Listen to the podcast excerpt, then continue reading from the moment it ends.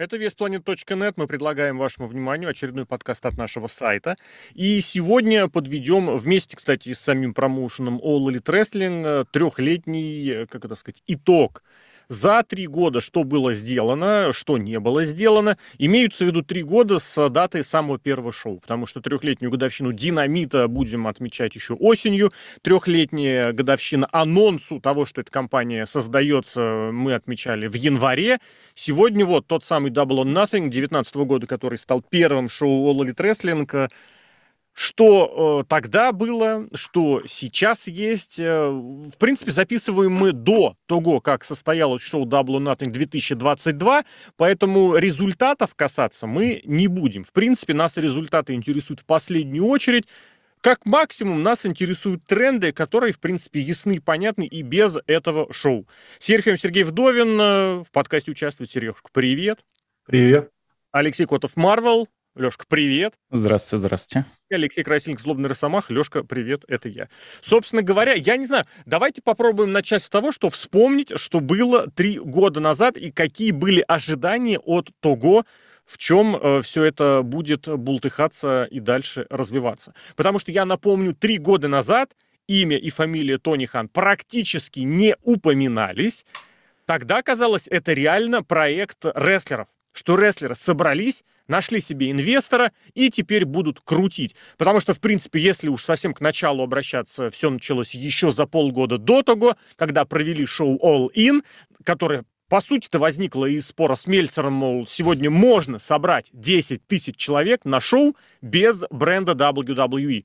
Взяли, поспорили, оно получилось.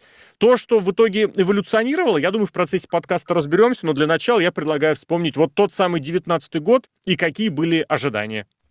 Фехтуйте. Ну, там же All In был, нет? Сначала. Как раз за полгода до я про это... Все прослушал. Невнимательно. Вот All In был, после этого они шоу сделали, я вообще его не помню, потому что, ну, как-то все мимо меня прошло, потому что 19-й год, где я работал-то тогда? Я тогда...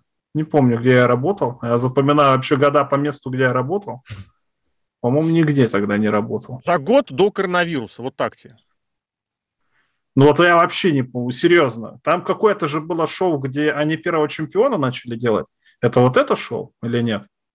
Нет, ты что-то прям совсем запутался, потому что... Крис Джерико против Адама Пейджа. Еще под брендом... И всех запутал. Да, это было еще под брендом, ну, по сути, RAW, это было независимое шоу. А чемпиона они своего начали ковать, да, после этого. Они там на All Out проводили, ну, грубо говоря, отборочные игры, потому что Пейдж выиграл Battle Royale, причем с позиции Джокера, а Джерико матч 1 на 1 побеждал, у него был такой отбор. Но я предлагаю все-таки пораньше заглянуть, просто потому что тогда, ну, я скажу честно, не было никакого вообще представления, во что это выльется, вот у меня лично. То есть было, внушало, что были обещания того, что все очень серьезно организуется, что есть серьезный инвестор, причем инвестор из мира рестлинга. Вот имя Тони Хана, оно болталось тогда, но исключительно как с точки зрения человека, который будет давать деньги.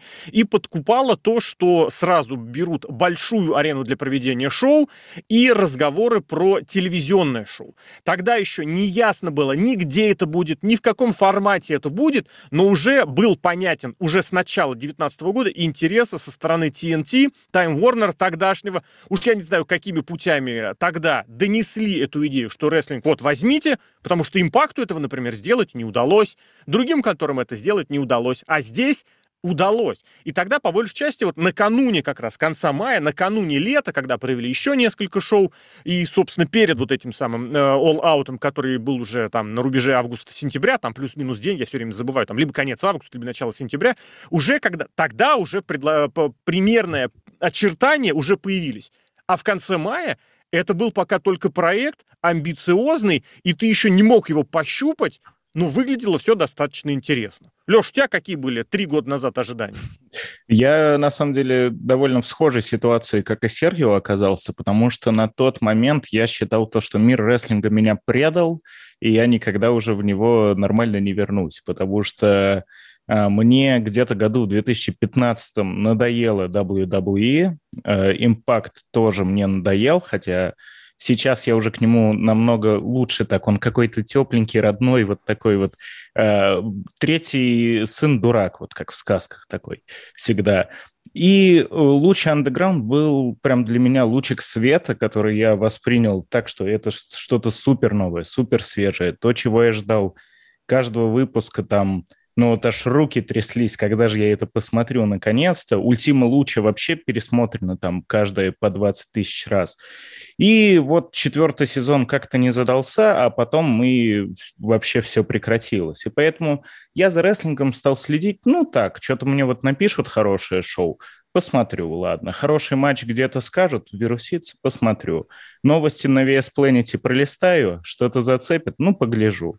И вот в таком вот режиме я следил, поэтому, когда это все появлялось, там, вот, Омега, Джерико, Баксы, видные люди пытаются придумать что-то свое. Я такой, да, в принципе, ну и ладно, что там Омега в Японии. Я за Японией, к сожалению, очень мало послеживал, что-то вот.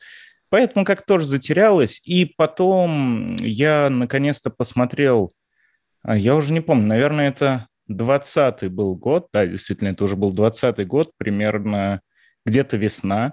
Я посмотрел pay-per-view элитное, и мне понравилось. То есть я тут, наверное, скажу такую глупую вещь, за которую меня все осудят, но мне на тот момент было достаточно того, что AEW – это не WWE и не Impact, потому что их я сколько ни пытался вернуться, у меня не получается. Это что-то абсолютно другое. При этом это все-таки и не New Japan тоже. Хотя очень сильно в те же фракции, там, все это оттуда они пытались перенимать. Ну и вот тогда уже я побежал все отсматривать назад, за этой историей следить. И действительно, в начале все это начиналось как некий спор, как некий фарс вообще, вот без какой-то цельной, возможной идеи. Просто собрались люди, которые, ну, как-то потеряли, наверное, какое-то свое четкое место, за которое можно в мире рестлинга держаться, и решили собрать что-то свое, потому что Баксы напрыгались уже по всем Индии, им просто стало скучно, там тот же Омега, ему надо было что-то новое, и все остальные люди, ну вот Роудс тоже, который в WWE не пригрелся, больше нигде особо нужен не был, поэтому пошли за денежками к человеку с денежками, и вот получилось. И они об этом даже на каком-то шоу вспоминали, причем вспоминал сам Хан, как они стояли на парковке перед ареной и вообще не знали, к чему это все приведет.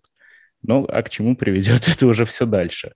Не знаю, мне кажется, то, что... Одно скажу, ты вот в одном, причем, мне кажется, однозначно не прав, потому что люди потерялись, вообще не потерялись. Если ты вспомнишь, как, опять же, заглянуть чуть-чуть пораньше, в 18-й год и Коди, и Баксы, и Омега, они были, ну, как это сказать, столпами и для Нью-Джапана, они были столпами и для ROH. Понятно, это немножечко не тот уровень, и в этом смысле они ни в коей мере не потерялись. Коди давай, был безумно... Позволь, оговорюсь. Давай. Я их потерял, потому что я, как уже сказал, я не следил пристально.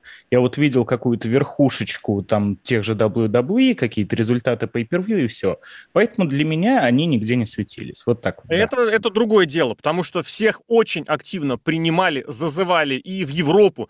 А британский рынок тогда, конечно, подздыхал, но тем не менее. И в Японии они были. Собственно, про Коди Роудса шутка, что это трехзвездочный генерал, появилась именно тогда. Потому что он проводил абсолютно серые, невнятные, одинаковые матчи. Везде, как, ну не везде, а периодически пытался делать отсылки к себе прошлым. Вот эти, сделать колесо и показать жест Стардаста, потом с оскорбительным жестом. Это все именно тогда появилось. И вот эта средняя оценка 3 звезды, которую Коди выписывали из Калифорнии, это казалось уже так, ну мол, типа, чем бы дитя не тешилось, мы это туда поставим. Это вот именно что было, получается как раз, что попытка действительно сделать эволюционное развитие. То есть из некого пространства, из некого поля сделать вот выверт, выход наверх и дать не экстенсивное развитие, то есть получить дополнительный букинг или пойти на контракт в WWE, куда звали, между прочим, их всех, и Омегу, и Баксов, и Пейджа, и многих других, про Коди отдельный разговор. Для них это было именно эволюционным скачком, что мы теперь будем еще свой WWE устраивать. В какой-то мере это было похоже на позицию Тернера в конце 80-х, когда он купил промоушен Джима Крокета и сказал, что теперь Это мой рестлинг. Тогда вот это была известная фразочка, что он Винсу Макмену написал, позвонил или что там он сказал, что я теперь тоже в вашем рестлинговом бизнесе. И это вот выглядело так, что да, планов и представлений о том, во что это выльется, не было никаких, но мне кажется, они немножечко в этом смысле все-таки лукавили.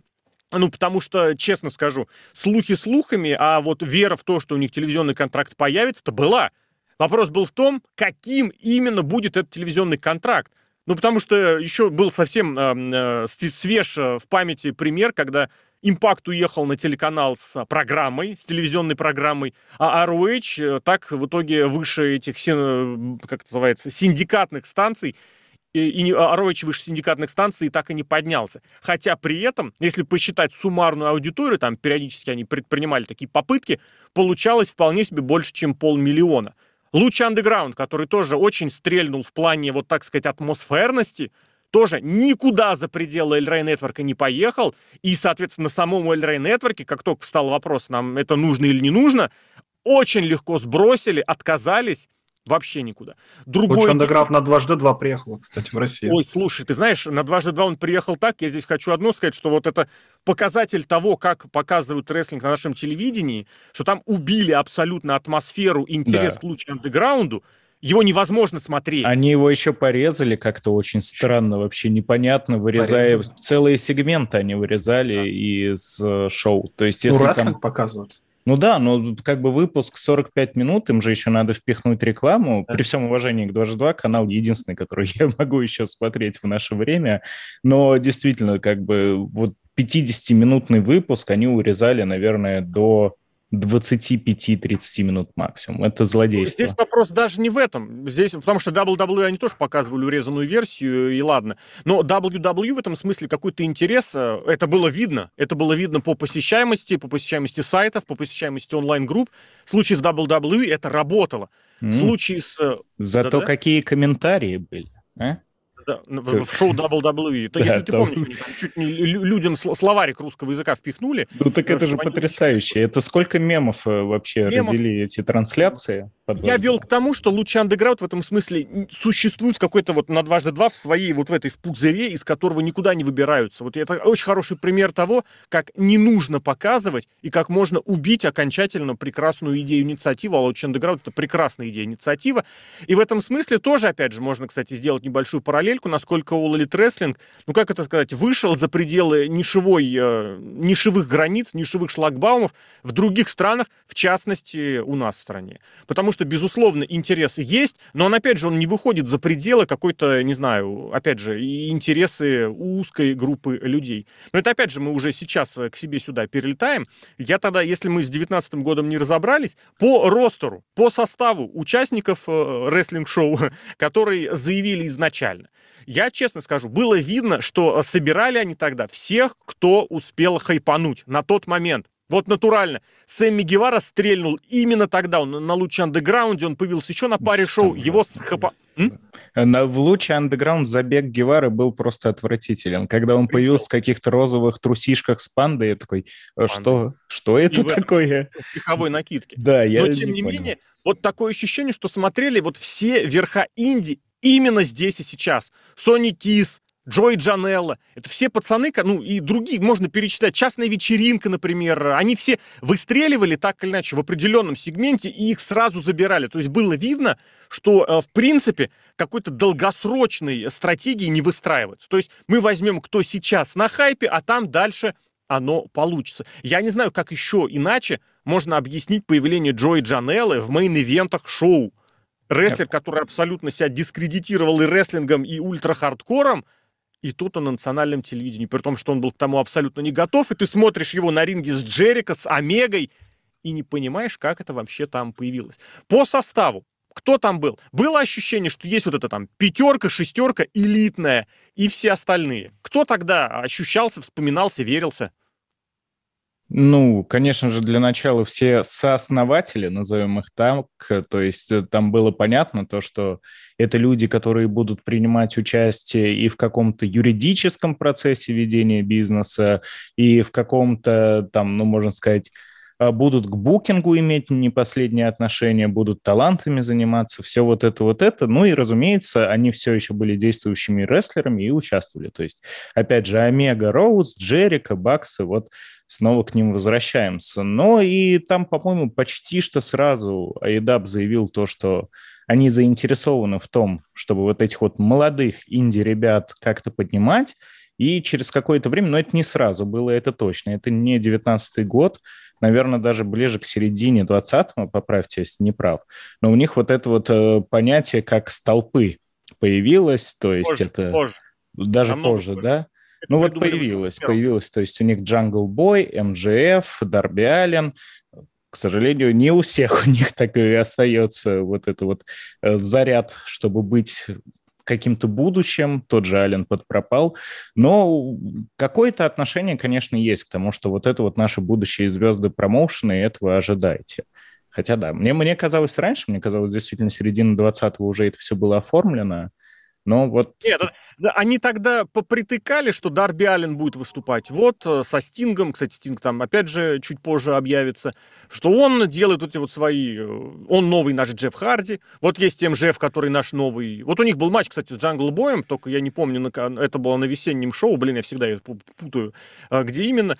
И как раз тогда представляли этот матч как вот наш новый Рики Стимбоут и наш новый Родди Пайпер. Я не понимаю, почему нужно было обязательно называть всех какими-то новыми, но про Джангл Боя, про МДФ и про Дарби Аллина это можно было сказать изначально. А Гевара тогда болтался в составе очередной большой группировки Джерика.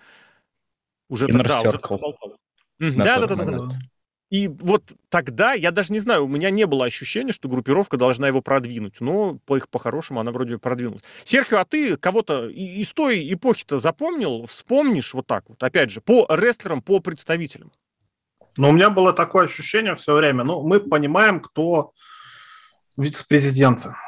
Мы привыкли к тому, кто рестлинг букает, занимается какой-то исполнительной работой, тот и становится чемпионом. И мне кажется, было очевидно, что рано или поздно чемпионом станет Кенни Омега, Коди Роудс, кто там еще, Янгбаксы будут командные, и вот эти вот 4 человека, вся эта элита, они будут непосредственно чемпионами. Так, кстати, оно и вышло, в конце концов. Правда, Коди Роудс... Вообще непонятно, вот для кого это все сделалось. Они действительно, да, набрали самых хайповых, а как по-другому? Как? Это для фанатов инди-рестлинга. Они делают шоу с большими деньгами, якобы. По меркам Индии, конечно, с большими деньгами. Кого им предлагать? Каких-то спортсменов, каких-то учеников их школ? Кто на них пойдет? Никто не пойдет. А тут, смотрите, чувак из интернета, да. Там этот еще GCW только начинал популярность набирать. Там же тоже какие-то свои чуваки появились. Поэтому кого еще других брать? Вот там Анхелика был. Из Lucha Underground кто стрельнул. Девки эти японские, которых Кенни Омега привез. Потому что тупо по договоренности, я уверен. Конечно, фанаты есть у всех, в том числе у этих японских девок, но какому-то чувачку из Америки, мне кажется, на них смотреть было, не очень интересно, а женский рестлинг тогда, и инди-рестлинг, особенно женский, был не в лучшей форме, поэтому уж привезли кого могли ради этого самого diversity. Вот мы сейчас как раз подходим к такой теме, к такому моменту, что для вот этих 3 лет All Elite Wrestling нужно четко делить время на эпохи. Грубо говоря, вот эта парадигма, которая менялась в All Elite Wrestling за 3 года очень часто. Изначально, да, это было ты правильно сказал, а на кого еще ориентироваться? Если посмотреть другие проекты, которые так или иначе запускались, всегда старались сделать акцент на рестлеров, которые уже готовы к телевизионному рестлингу. Потому что это совершенно иной принцип, это совершенно иной рестлинг, нежели инди. В All Elite Wrestling было ощущение, что вот этот телевизионный заряд дадут те, кто уже телевизионный опыт определенный имеет. А вот именно те, кого набирали с точки зрения хайпа, они-то абсолютно, можешь посмотреть, они так в итоге никуда и не стрельнули, они в итоге нигде никак ни за что не зацепились. Гевара, потому что они никому не нужны. Опять же, этот продукт делался для элиты. Элита для себя этот продукт делала. А эти просто для дополнительного паблисити. Если ты вспомнишь, опять же, изначально говорили вот эта фраза «кейтерить знакомую аудиенцию». Коди Роудс на одних из первых мероприятий, на одном из первых мероприятий говорил, что нам сейчас рост большой не нужен, мы сейчас будем уже работать и для тех, кто нас вывел в люди, кто нас пригласил на танец, у него такие формулировки были. То есть, грубо говоря, будем работать вот на них. Да, абсолютно точно. Но это как раз, как это сказать, это сразу по умолчанию дорога в никуда, если работать только на конкретную низкую нишевую, узкую нишевую группу. И потом было очень заметно, что уже меньше, чем через год, как раз когда начался коронавирус, поняли это в верхушке, понял это в частности и Тони Хан, который осознал, что для него вот этой маленькой ниши смарков, которые готовы купить что угодно, ему, конечно, приятно, что его обожают, но в плане рестлинг-шоу этого мало. И вот как раз тогда началась другая эпоха, когда сделали ставку на рестлеров, которые уже имеют телевизионный опыт. И понеслась там Мэтт Харди, FTR там как примерно тогда появились, Броди Ли тогда появился, Миро тогда появился. И вот понеслась уже. Опять же, мы собираем рестлеров, которых уволили из WWE. Это, можно сказать, другая эпоха появилась. Потом, можно, в принципе, это даже не считать, появилась эпоха, когда брали всех обиженок. Вот обижен на WWE, пожалуйста, мы тебя берем. Ну и сейчас, вот опять же, да, Тони Хан покупает себе друзей. Те, кто конкретно нравится Тони Хану, тех он берет. Вот эта эпоха друзей, теперь она немножечко на другом уровне. А тогда абсолютно, да, абсолютно все было иначе. Сложно представить, что тогда, в 19 году, что каждую неделю по несколько подкастных эфиров будет у Тони Хана, и он везде будет ходить и рассказывать, как оно все на самом деле. А потом оно начало меняться. И меняться оно, в принципе, начало как раз вот уже в 20 году, когда настала эпоха коронавируса, которую, если вы вспомните, открывал Коди Роудс, в плаще в своем, в пустом зале, на ринге он стоял, рассказал, что, как, где происходит, почему мы что делаем, почему мы как, что меняем. И потом перемотать вперед в конец коронавирусной эпохи, и Коди Роудс уже один из, причем я бы даже сказал, один изгой, ну и один из тех, кто делает это шоу. Как это произошло? 3 года. Фигура Коди Роудс, конечно, это для AEW максимально большая, то, что он в конце концов ушел, это очень показательно, потому что Коди Роудс хотел делать компанию, ну, действительно, конкурента. Получился ли у них конкурент? Получился. Вот, мне кажется, то, что ты говорил о том, что когда одна эпоха инди-рестлеров, инди-каких-то чуваков, которые никуда не стрельнули, сменилась эпохой того, что они начали подписывать всех подряд из WWE, ну, или каких-то очень популярных рестлеров. Она не из-за того, что те не стрельнули, и им нужны другие. Просто стало понятно внезапно, что рейтинги они собрали, ну, в районе ляма. Но это же действительно много. Это никто об этом не думал. И собирают они стадионы, регулярно они продают все эти самые стадионы. То есть это работает. Так, грубо говоря, закинули удочку с этим всем. Угу. И понятно, что можно экспансию продолжать. Но не потому, что там какие-то... Им надо было делать лучше ТВ-продукт, хотя, конечно, надо было делать. Но в итоге получилось так, как получилось. Коди Роудс вот хотел именно делать ТВ-продукт, как мне кажется, чтобы он был каким-то чемпионом, фейсом, лицом, так или иначе. Но с фанатами он как-то общего языка не нашел. В том числе, мне кажется, и за кулисами он никакого языка не нашел общего с Тони Ханом и со всей этой элитой. Потому что у них разные цели были. Если у Коди Роудса была цель сделать промоушен, у этих цель найти себе хорошее, теплое рабочее место. Мне кажется, у Коди не было задачи сделать промоушен. У Коди была задача сделать так, что я могу. Я могу как они, я могу как отец, я могу как Винс. Я тоже сделаю рестлинг-промоушен и буду в нем исполнителем, вице-президентом. После того, как ему щелкнули по носу и сказали, чувак, ты здесь один конкретный человек. Это же была достаточно широко разошедшая новость, которая, мне кажется, абсолютно правдива, о том, что он бросил работу, даже офисную, год назад, где-то весной, по-моему, 21-го, или к лету уже, просто потому что ему сказали, что, чувак, ты нам здесь вот как особенное лицо нисколько не нужен. Другое дело, что Коди это все даже вынес на экран, и вот эти его уже последующие истерики, которые происходили уже в его поздние выступления, ну, это смотрелось, мягко говоря, противоречиво. Ну, и вот, опять же, Леш, тогда ты скажи, ты, получается, подключился как раз, когда уже начали появляться рестлеры WWE. Я подключился, а потом откатился. То есть я все пересмотрел. Это стоило мне многих месяцев не очень сонных ночей, скажем так, но я все-таки пересмотрел до момента, с которого начал. Ну да, где-то вот на стыке, наверное, как раз незадолго до того, как пошла волна из WWE, что тоже такое совпадение случилось, потому что, мне кажется, этого не планировалось, может быть, даже типа конкретно брать людей с ТВ-опытом. Но так уж совпало, что примерно в те времена, опять же, из-за ковида, в первую очередь, скорее всего, WWE начали подчищать свой разросшийся ростер, потому что за несколько лет до того, как AEW начали всех к себе брать вообще, кто на слуху, этим же занимался Играчанский. То есть вот NXT Играчанского это было то же самое. Зайти в Pro Wrestling Guerrilla, проверить Battle of Los Angeles, посмотреть, кто там нормально. 15-16 год, не устану повторять. Да, Бола 16-го года и 15-го.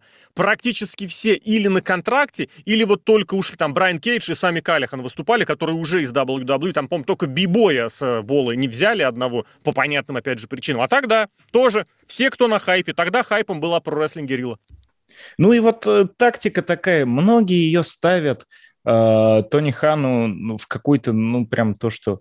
Ой, вот, нехороший человек, за деньги все, что угодно сделает. Так, и получилось-то, на самом деле, на мой взгляд, не так плохо, потому что это немножко странный момент, но я, опять же, главный защитник элиты буду, как видел сегодня, потому что нет ничего плохого в том, что у кого-то очень много денег, и он этими деньгами разбрасывается. Элита, ты имеешь в виду элита, эту группировку элиты или вообще промоушен? Нет, вообще промоушен и в частности Тони Хана. Ну, то есть все говорят, вот какой дурачок, да, там, ну, наркоман тратит много. Я так говорю. Вот, меньшинство. Пожалуйста. Ну, треть. Нет, да нет, все понятно, на самом деле разделился, как всегда, мир разделился примерно пополам. Кто-то боготворит, разумеется, Хана за то, что он пытается сделать райское место для смарков на нашей земле. Ну, кто-то, наоборот, его хает, на чем свет стоит, из-за того, что вот такой вот неумелый неряха, наркоман, дурачок, который просто куда-то сливает деньги. Опять же, многое предъявляется Хану за его поведение, за его вот такой вот скупить всех рестлеров WWE, и что только не слышал. Там, опять же, вот эта вот тема наркотиков, то, что он постоянно выходит какой-то взъерошенный. Я не знаю, почему это пошло. Да, так можно подумать, но вот бывают же люди, которые действительно... Когда-то таких называли юродивые. Мне кажется, да, если вспомните... К очень важному моменту подходишь, да. Да, у каждого, наверное, в школе был как минимум один странный чувак. Вот. У нас, например, был парень, который собирал все вешалки в раздевалке и на перемене жег их в туалете. Вот такой вот. Ну, то есть есть такие странные ребята, которые что-то ходят, что-то жмутся, но им очень хочется быть популярными, иметь друзей, но они странные. Но у него папка миллиардер. Ну, у него папка миллиардер. Его Сега, да, у единственного во дворе. Вот, вы как раз поняли. Я хотел к этому подвести, что у этого чувака первым появилась вторая PlayStation из Японии. И поэтому он внезапно из какого-то кретина, который там трогал себя на уроках кое-где, превратился в главную звезду класса. Вот такое вот произошло. И что-то подобное с Тони Ханом. Ну, то есть, нет, он неплохой человек, он просто странноватенький. Вот а ты понимаешь, такое. В чем дело? Здесь вопрос в том, что странноватенькому и юродивому не нужно лезть на первый план. А мы вот здесь к такому моменту подошли, к очень важному, что лицо All Elite Wrestling – это Тони Хан. Лицо All Elite Wrestling, оно отсутствовало. Нет, подожди, это без проблем. Другое дело, что ты должен прекрасно соотносить возможности со своими способностями. То есть то, что ты можешь сделать, и то, что... В смысле, то, на что ты способен, и что ты, в принципе, можешь устроить.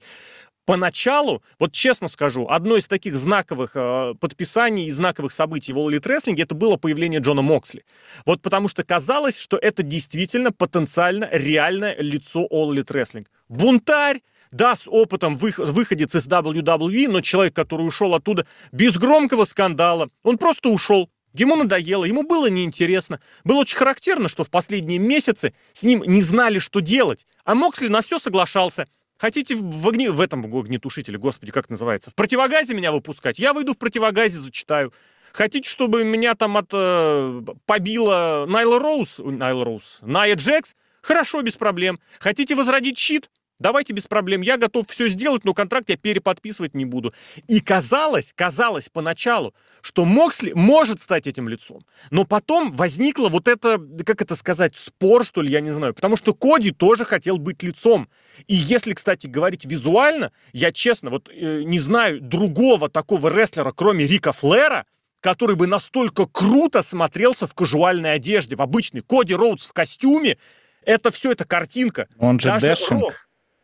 Он же дашинг, Коди Роудс. Дашинг был немножечко про другое. Я имел в виду именно в строгом костюме, то есть человек представитель компании, лицо. Даже Рок, в принципе, оптимальное, идеальное лицо на сегодня для любого вообще бизнеса, он как-то больше ассоциируется с чем-то таким, я казуально плохо сказал, в офисной одежде. Вот у Рока как раз что-нибудь футболка, джинсы, что-нибудь такое, это да, понятно. А Коди прям готовый исполнитель, какой-нибудь продюсер-менеджер. Не стоит забывать было Кенни Омега, который тоже, как рестлер, непосредственно исполнитель, тоже претендовал на то, чтобы быть лицом. Другое дело, что он к американскому телевидению вообще был не адаптирован. Было заметно, насколько он прям сам аж приободрился и забыл про свои травмы, когда ему дали матч против Брайана Дэнилсона на час. Не на час, насколько... Не, на это час, Пейдж был на час. Это Пейдж на час. С ним, да, на полчаса, примерно, плюс-минус. Это было лучшее, что на американском телевидении в плане рестлинга происходит. Но для этого нужно было реально очень многое произойти. И Омега тогда, кстати, выступал с кучей травм. И в конечном счете вот этот кризис, он и привел к тому, что нет лица, и что Адам Пейдж, который чемпион на 3-летнюю годовщину All Elite Wrestling, это самый худший чемпион в истории All Elite Wrestling. А если говорить вообще про какие-то недавние годы, я не знаю, с кем можно его сравнить, разве что с Кенни Омегой, который был чемпионом в «Импакте», именно там, или с, не знаю, с Джеком Свегером, которого внезапно захотели сделать 10 лет назад чемпионом. Ну, Джиндера Махала можно еще вспомнить, но он там по понятным причинам почему был. Бигги. Кто? Бигги? Не, Бигги да. Как лицо можно было понять, куда его вели. А то, что он обосрался по тому направлению, в котором на него делали ставку, это уже... Другой вопрос. Мне кажется, там сложно было представить, что он не обосрется, потому что вообще никаких предпосылок не было к нормальному рейну чемпионскому. По крайней мере, инсайдер, которому я доверяю, рассказывает, а я вообще никому сейчас не доверяю, рассказывает, что на Бигги Лэнгстона были большие ставки, что мы вернулись к турам, мы вернулись к выступлениям на хаус-шоу, как раз с осени 2021 года, и мы хотим продавать мерч. Казалось бы, кто продает мерч круче, чем «Новый день»? Бигги Лэнгстон обосрался с продажей мерча. Это, возможно, было следствием того, что его отделили от нового дня. Ну так как бы покажи свою собственную ценность, а не собственную ценность в рамках группировки. Поэтому Бигги здесь отдельная ситуация, я бы все-таки не говорил. А вот кто лицу All Elite Wrestling, я предлагаю как раз этому посвятить сейчас часть дискуссии. Пока что я этот вопрос еще оставлю в подвешенном воздухе, потому что не могу не защитить Пейджа. На мой взгляд, он далеко не самый худший чемпион. В элите... Там 4 было. В All Elite Wrestling? Кто хуже? Я не могу сказать, что хуже. Там кто-то лучше, кто-то хуже. На мой взгляд, хуже? Их все примерно на одном уровне. То есть я не могу сказать, что он хуже остальных. Опять же, субъективно. Сэмми Гевара.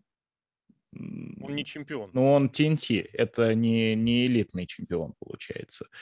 Просто, опять же, мы вспоминали Бигги, я не могу представить человека, который, условно, вчера он катается на оладушках, да, рядом с рингом, а сегодня он лицо компании. Подожди, Пейдж, в начале года бухает просто так, потому что мне грустно, в конце года он чемпион. Ковбой.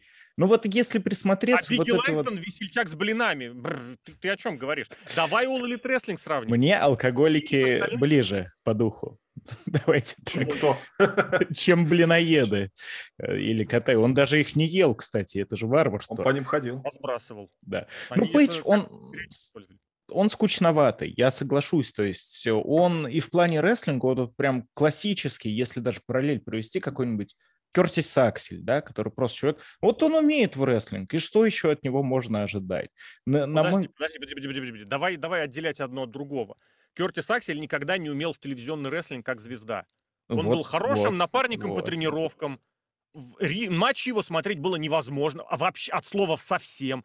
Аккуратный, спокойный, который выйдет, никого не травмирует. Этого достаточно для того, чтобы становиться претендентом, не говоря уже о чемпионом. На Пейджа была надежда, что у него и персонаж, и рестлинг, и привлекательность для зрителя. Оказалось, что у него нет ничего. Почему? Вот объясни мне, почему Пейджу для того, чтобы показать значимость, обязательно проводить какие-то ультра-хардкоры? Техасский матч смерти.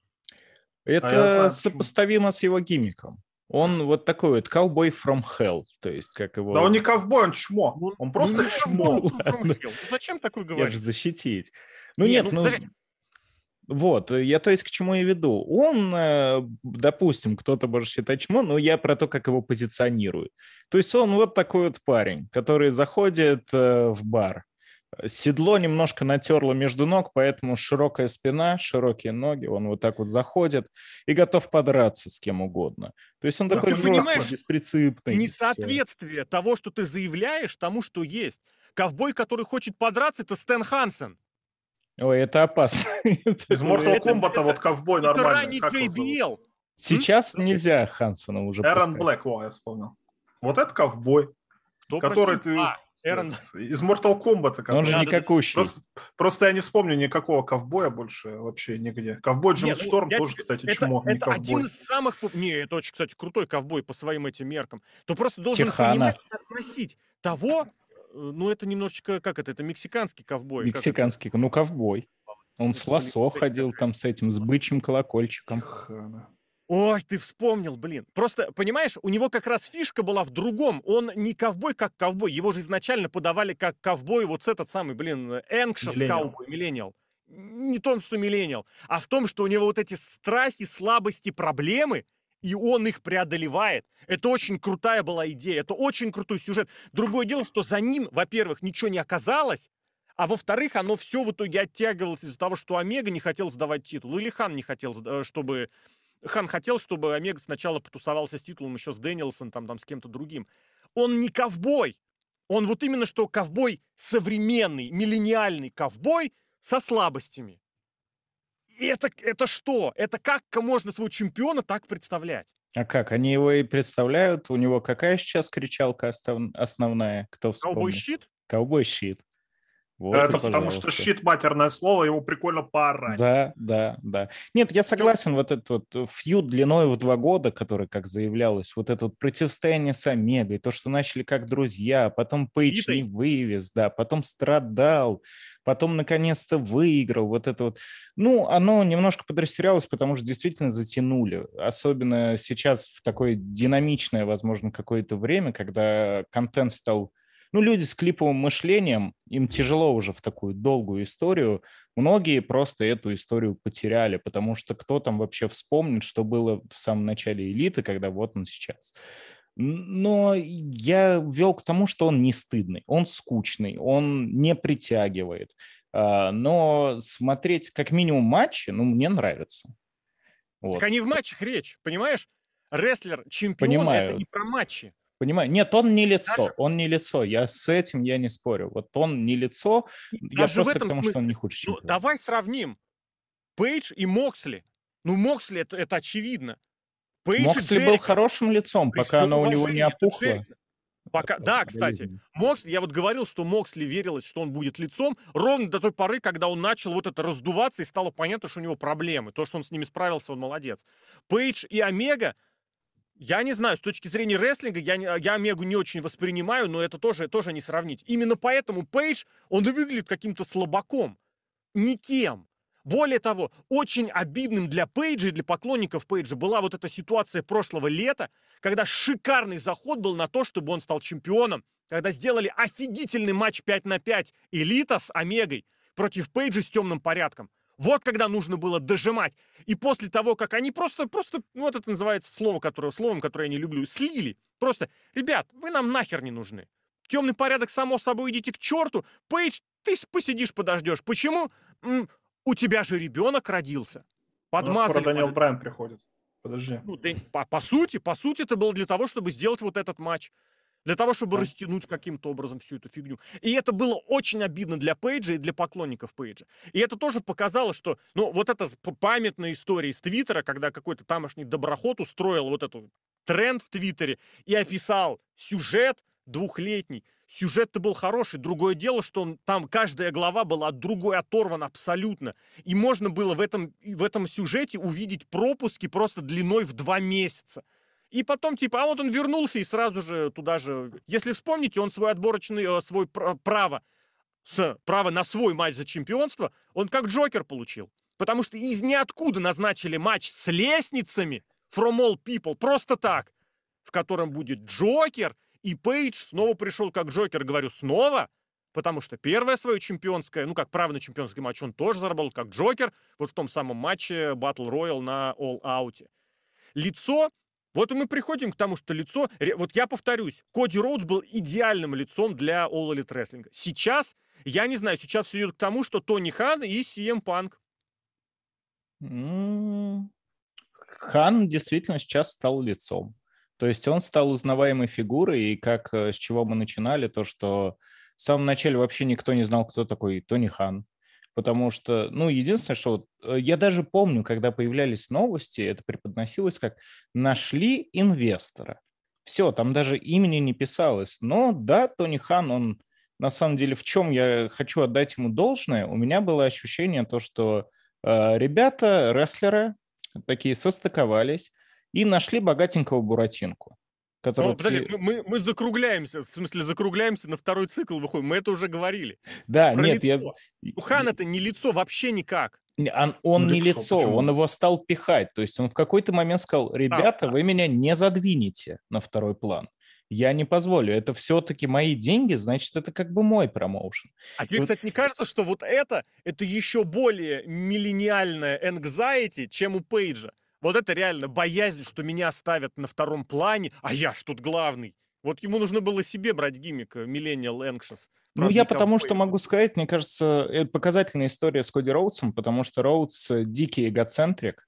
Это вообще все, вот, кто с ним работал, всегда говорил, он сам это признавал, потому что ему всегда было важно, чтобы все крутилось вот вокруг его особы. Как на ТВ, то есть во время эфиров, так и за кулисами. Ну, я так понимаю, то, что он всех достал, и если Хан вначале к нему относился лояльно еще, ну, судя по всему, он ко всем, он, то есть думал, вот, я собрал все ребят, друзей, то, наверное, и ему даже в какой-то момент Роудс уже стал слишком поперёк горла. Все правильно делал. Вот если мы делаем группировки какие-то, да, у Коди Роудса хотя бы понятно, что это вокруг за него за валеты ходит. Семья. Завалеты. Действительно, брат. Да, жена вон ходит. Вот собака, да, друг этот самый, отца. Ну, то есть, понятно, типа, я король, вокруг меня свита. Это не какие-то алкаши, которые сейчас новые у Криса Джерика появились. Из ниоткуда абсолютно.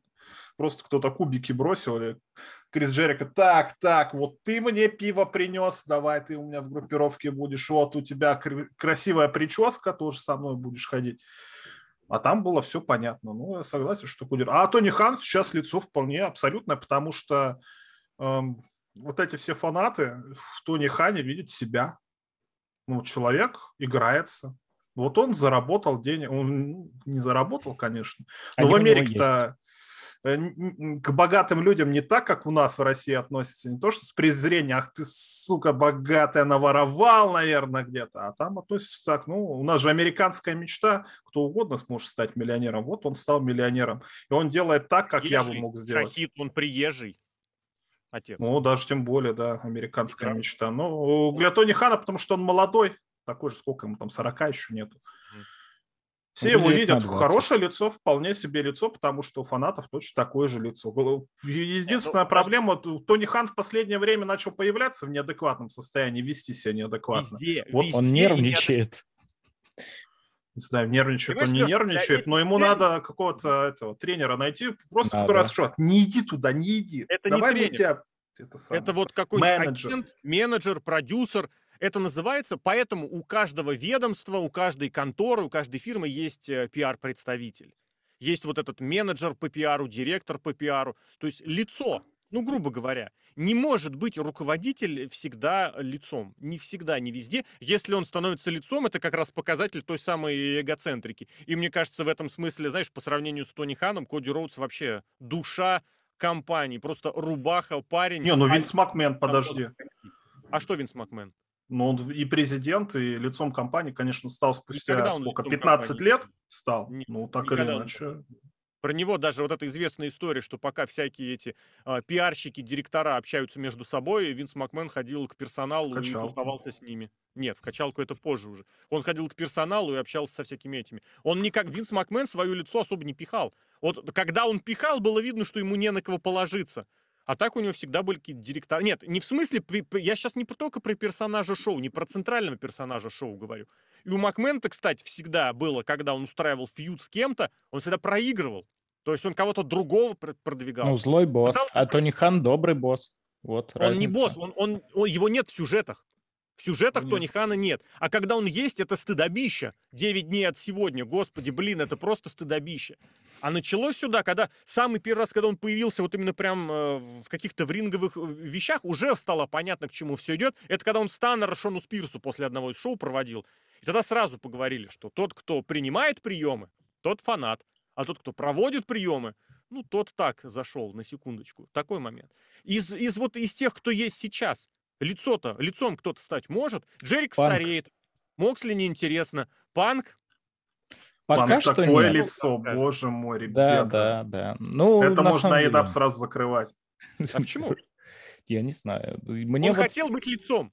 Он хотел быть лицом WWE. Про него ходит вот эта известная история, что он считал себя лидером раздевалки, над ним в открытую ржали, а он указывал Гробовщику и Букеру Ти убраться за собой. На что Букер Ти ему говорил. Памятная история. Он пришел, Панк, в свои, как это сказать, максимально благоприятные для себя условия, где у него земеля, не просто дружбан, а еще и земеля, чикагский, иллинойский. Он может все, что угодно. Выясняется, кстати, что Панк, когда ему дают «фехтуй, делай, что хочешь», он ничего не может предложить, кроме отсылок к своему прошлому. Или, кстати, не только к своему. Вот такое лицо. Вот, это то, о чем мы сегодня немножко с Лешей переписывались, потому что в преддверии Double or Nothing делаем какие-то прогнозы как раз. Панк против Пейджа нас ожидает на шоу. И вот я в какой-то момент подумал, то, что AEW, безусловно, смогли хайпануть на том, что привлекли Панка, потому что человек, который 7 лет заявлял, никогда я так, в этот ваш рестлинг... На секунду, специально нашел новость от апреля 2019 года. У меня в новости написан заголовок так. Инвесторы All Elite Wrestling хотят привлечь CM Панка. Потом сразу во втором абзаце раскрывается речь про Тони Хана. 19-й год до Double or Nothing.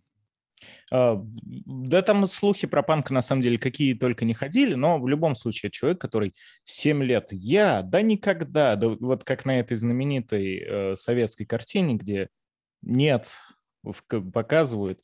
И вот Панк, он же очень долго придерживался такой позиции, он вернулся. Потому что денег не давали. Ну, конечно. Да? А вот сейчас ему дали, он сделал такой пиковый взрыв, потому что привлек аудиторию буквально на 2 недели, потом все. И мне кажется, то сейчас самое грамотное, что могут сделать AEW, это позволить Панку стать Немат, кстати, мудаком, потому что в жизни Панк мудак. И вот мне кажется, то, что это именно его амплуа, который можно перенести на шоу. У него не получается быть главным именно фейсом компании. Никак. У него не получается быть каким-то лицом юзер-френдли. Вот так. Нет, не юзер, ладно. 9 месяцев таким был, ты че? Я и говорю, а у него не получается, потому что это не работает. А зачем тогда они это делали? Потому что они думали, а вот звезда. Звезда может быть хилом по логике, по общей, но по идее нет. Звезда должна быть фейсом. Пожалуйста, в параллельной конторе у вас пример, когда главная звезда – это хил. И ничего страшного. После шоу общается со зрителями, говорит, ребят, все здорово, классно. А половина матерей, которые с детьми приходят на шоу, тащится от Романа Рейнса. Вот я не соглашусь, что Рейнс хороший пример. Его сколько в глотку пропихивали? Лет 6? Фейса. Ну, я и говорю, сделали лет 6. Он стрельнул как лицо ультимативное. Вот я о чем и говорю. А Панка, мне кажется, хватило 9 месяцев. Потому что на лицо смотришь этого человека и понимаешь, что там такие похабные мысли у него в голове. Какой он тоже вот эгоист и, ну, тот еще фрукт и овощ. Да. И я подумал, действительно, наверное, пора, можно сделать, попробовать такую же хил-звезду. Панк вот это вот потянет. И именно в таком образе он бы мог им стать, потому что Омега во время своего чемпионства, он же тоже стал таким. Он был вот этот, я, значит, коллекционер поясов, но там же видно было, что ему как-то, и вот это вот все провалилось. Он, да, это не его образ был совсем. Он не потянет. А вот Панку что-то подобное, действительно, когда весь мир сошелся на нем, все для него, вот это как тоже был я, мне, помните, может, из детектива из первого сезона МакКонахи. Опять вот эгоцентрик, такой, да? Да, вот то же самое. Они похожи с Роусом. Все было. А ты же понимаешь, во-первых, было. Вот, во-первых, это было, а во-вторых, это просто показывает, что в конторе нет, вот знаешь, как это сказать, вообще стратегии развития. То есть там не понимают, что будет через полгода. Потому что, ну, было очевидно, что Панк вот так вот стрельнет со своим подкастом в прямом эфире, но первых пару-тройку недель. А Панк, когда Рампейдж, я смотрел тот в прямом эфире, да. Я тоже проснулся. К лесу я не ходил гулять, конечно, к МКАДу по лесу, но я реально сидел, я 40 минут смотрел в окно, мне было обидно. Потом еще один раз, окей. А потом вот реально, когда они начали возить Панка, ну это же, тоже мемом стало, что Панк спикс, CM Панк спикс. На анонсе выносили. CM Панк перед вами выступит. Че это за беспредел? Фанаты не принимали CM Панка, дружелюбного, вот этого добряка, который вместе с нами, вместе с вами. Было очевидно всем и всегда, что CM Панк должен быть хилом.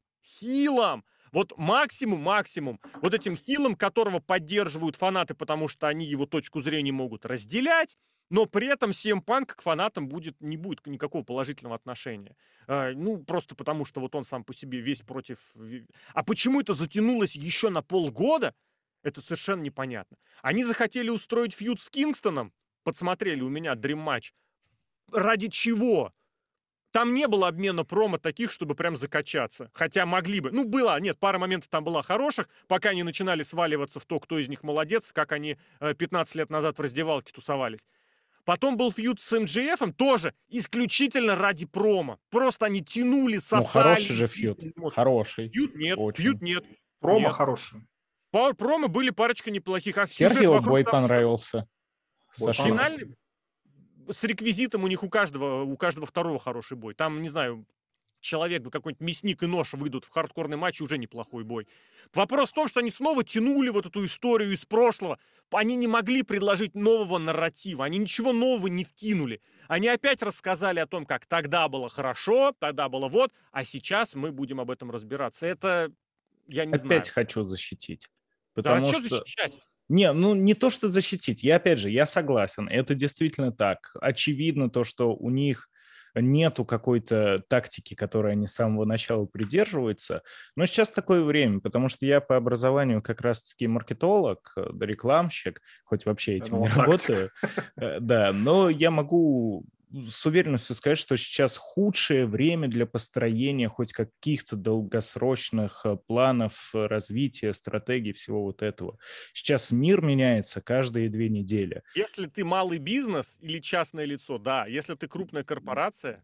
Неважно, даже... Так у Тони Хана это ИП. ИП Тони Хан. Это ИП Шахида. А Тони Хан там просто вписан в структуру. Но ведь и по WWE можно же тоже посмотреть, что тоже постоянно... Баблом они обеспечены на миллиард лет вперед. Да. Все.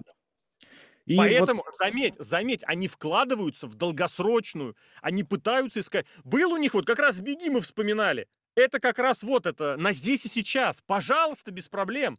А на перспективу они уже закладывают и свою эту, стратегию, как это называется, забыл, стипендию NIL, они закладываются в новых, в перспективных этих чуваков. Они вон те, инди-шоу Играчанского переделали в нормальный девелопмент. Они из Романа Рейнса сделали звезду, которая сейчас, я не знаю, Они так сильно в него вложили, что если он сейчас их прокинет, это будет очень серьезный удар. У меня ко всему к этому вопросы, потому что, не знаю, Рейнс, который уже 2 года вообще не меняется. Принимаю. Вообще нет, на мой взгляд. Как он стал чемпионом, он вообще ни капли не преображался. То есть его промо лета 2020 года, конца лета. Когда ну, он хорошо, перед тем, как он объединился с... Да, даже промо просто посмотри. Сегодня вот, еда. Сегодня еда. Да-да-да, сегодня еда. Почему хочу защитить? Да, действительно, у них есть вот это вот так, подожди, называемое... А что ты опять защищаешь? Что ты сейчас защищаешь? Сейчас я буду защищать их постоянное прыганье-скакание и не имение четкого понимания вещей, не имея четких планов. Потому что очень хорошо, когда есть вот эта вот защитная подушечка, да, как называется, прослоечка в виде бесконечных денег Шахида. Это да. Очень удобно, но давайте чуть-чуть вот, как говорится, респекта, потому что это промоушен, который запустился в пандемию. В Нет. то время, когда... Нет, раньше... ну за год до пандемии, ну давай... Он начал, ну вообще-то COVID-19, то есть уже там потихоньку что-то начиналось, услышали об этом. Ну, промоушен-то организовался в начале 19-го, в середине да, но... шоу. Какое-то время он... Ну, пережил пандемию просто. Пережил, устанавливался, ладно. Утверждался в пандемию. Пандемию, вот так, когда многие развлекательные вот все организации, ну, много кто пошел ко дну, прям откровенно. Много кто джойнился, объединялся там, смешивался, продавался. Они смогли, да, за счет денег. А почему вот так сейчас происходит с тем, что они скачут с одной идеи на другую, уходят, приходят? Ну, во-первых, 3 года – это совсем не срок. Это очень-очень мало, даже на фоне других промоушенов, которые, бывают, появляются, пропадают через 3 недели. Бывает, там кто-то проживает полгода, вот эти вот в Индии просто немало такого видел. Они держатся, и они пытаются ухватиться за все, за что только можно. Даже Гевара, которого мы ругаем, ну, казалось бы, какой бред происходит, да что вообще, они не знают, что с ним делать. Они его в фейса, они его в хила, они его к Джерико в группировку, они его на секс-фото с Тайконти. Ну и, казалось бы, ну бред. А в ТикТоке Тайконти с Сэмми Геварой сейчас в топах всех топов. А ТикТок это что? Это молодежь. Ну и через это какую-то молодежь они все равно подтягивают. То есть... Подтянули? Ну, подтянули, действительно. Ну где? В чем это выражается? В ТикТоке. Ну в чем это выражается конкретно? В количестве TikTok лайков и подписчиков. В ТикТоке, я тебе напомню, у WWE Мэнди Роуз и Лана были в лиге. Да, вот. А это то же самое. Это именно так оно и есть. То есть... Мэнди Роуз сейчас чемпионка. А Лану уволили и ничего не потеряли. Пока не начали сосаться прямо на шоу, на телевизион, долго-долго по минуте Гевара с Конти, никто не знал, что они встречаются. Как только это... В смысле? Про них прошло сразу, как только это стало... Это в нашем узеньком рестлинг-комьюнити. А я имею в виду из общих людей. Когда это стали показывать, они же... Ну, нам это смешно, но они действительно... Леша, давай тогда отделять одно от другого. Среднестатистическому зрителю глубочайше наплевать, как себя ведут Конти и Гевара. Да. То есть, если мы говорим с позиции обозревателей и нишевых фанатов, это одна ситуация. Если мы говорим с точки зрения зрителя... Мне кажется, для зрителей самое интересное, кто с кем спит. Ты что? Ну, вот это и показали. Да. Вот они, чпокаются. Про Гевару все прекрасно понятно. Его тянут, их тянут для того, чтобы этот самый микс-матч все-таки состоялся. Потому что Пейдж Ван Зам все-таки должна что-то провести, и кто-то из них должен отхватить. Мне этот кажется, матч на OnlyFans она себя чувствует более комфортно, чем на ринге. А зачем они запустили эту программу еще с Коди Роудсом и Брэнди? Потому что изначально в этом матче должны были быть... Ты ответил вопросом на вопрос, который стал ответом. А знаешь, почему это происходит? А потому что они не понимают, как стратегически развивать это дальше. У них где-то записано что-то Сэмми Гевара. У них да. Нет почему букера. Гевара был в узком кругу или во внутреннем круге? Потому что его почему-то хотели продвигать. Считается, что Джерико продвигает кого-то. А вот у них рестлеры сами себе фьюды придумывают. А Хан с ними либо соглашается, либо не соглашается. Это правда. Джерико сказал, хочу себе обществу признательности. Хан сказал, а что там будет? Ну там, значит, я возьму себе молодого Гарсичку, возьму 3.0, мы будем, значит, такие ходить. Я фаерболы буду кидать. Тони Хан прям в лицо, да, в лицо. И в лицо хорошо. Это потом придумали. Джерико, если посмотреть на трейдмарки, которые Джерико фиксирует на себя, он столько пробует. У него 90% не заходит. Сейчас вот он Wizard. Это и в комментариях, когда он подсаживается на Рампейдж, это тоже у него это всячески фигурирует. Нет, он хочет с Гарси сделать то же самое, что было с Геварой. Я не знаю, это джериковская идея или чья-то еще. Джериковская, вот это вот тезис, мы создаем мегазвезд, ну там просто не только с ним, там Джимми Юта уже мегазвезда, который никому нахрен вообще не нужен, там кто там был перед ним мегазвезду, я уже даже забыл, блин, потому что... Ну, Аллена можно вспомнить. Вы помните такого... Кто? Не, Дарби Аллин, само собой. Вы помните такого Дэнни Лаймлайт? Не помните, наверное, да? Я помню. Вот. Я даже не знал никогда. Это тоже мегазвезда, которую потом просто выкинули, и он куда? Он в MLW ушел. Ну, проба. А сейчас Такесту подтянули, японца, в Эйдабе. На... Это не проба. Это Омега снова вернулся за кулиси и сказал, так, где мои японцы? Его же привозили уже год назад. Где Шиду потеряли, да? Не Шиду, я думаю, он же не по Шиде. Не, я говорю, сейчас он вернулся такой, где Шиду потеряли, что происходит, где японцы, потому что потеряли же Шиду, не приехала, из турнира потерялась. Ну, может быть, но у них часто такое бывает, они же нередко пытаются, вот этого дернули, не выстрелил, ну и ладно. И в таком подходе... Никто же не стреляет, понимаешь, никто. И именно потому, что, вот я не знаю почему, но вот реально они выбирают на выстрелить самых непрезентабельных людей. А Виллер Юта выстрелил? Выстрелил. Куда он выстрелил? Пока что выстрелил. Волосы. Да. Куда он выстрелил? Его даже уже из себе этих... в лоб. Вот разве что себе в лоб. У них сейчас ситуация потенциально раскрутить свою хорошую звезду фейса. Это Уордлоу, на которого потрясающая реакция в залах.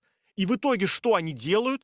Они решающий для него сегмент перед матчем с МДФом, они ставят в Лонг-Айленд, в Нью-Йорк, где сознательно МДФа выставляют фейсом. То есть это вот до такому... Я понимаю, что у All Elite Wrestling рынков, где они проводят шоу, не так много.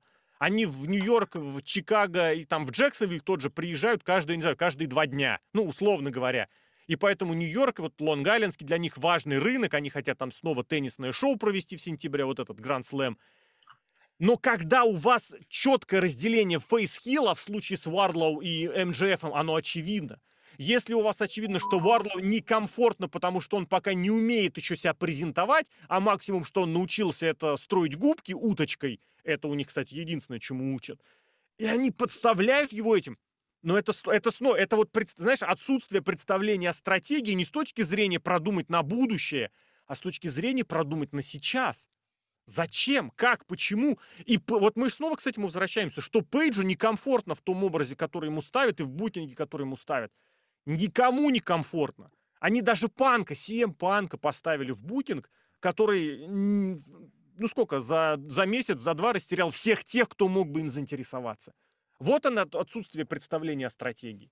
Это вот ключевое, что есть в All Elite Wrestling. Там одна единственная стратегия — это Тони Хан придет на очередной подкаст. Хайп? Нет, они живут пока что хайпом. Они выводят за счет хайпа. То есть почему вот это... Хайпа.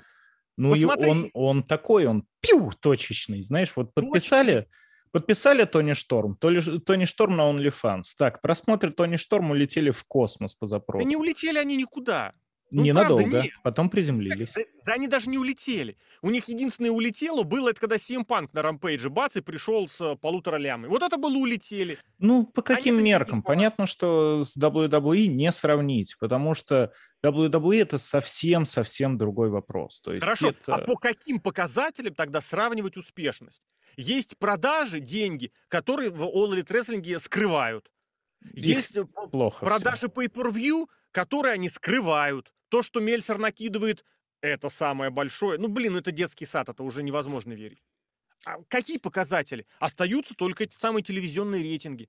Ну, есть еще просмотр на Ютубе, где CM Punk'а форсят в течение недели, как что там, новое, или вы могли бы посмотреть.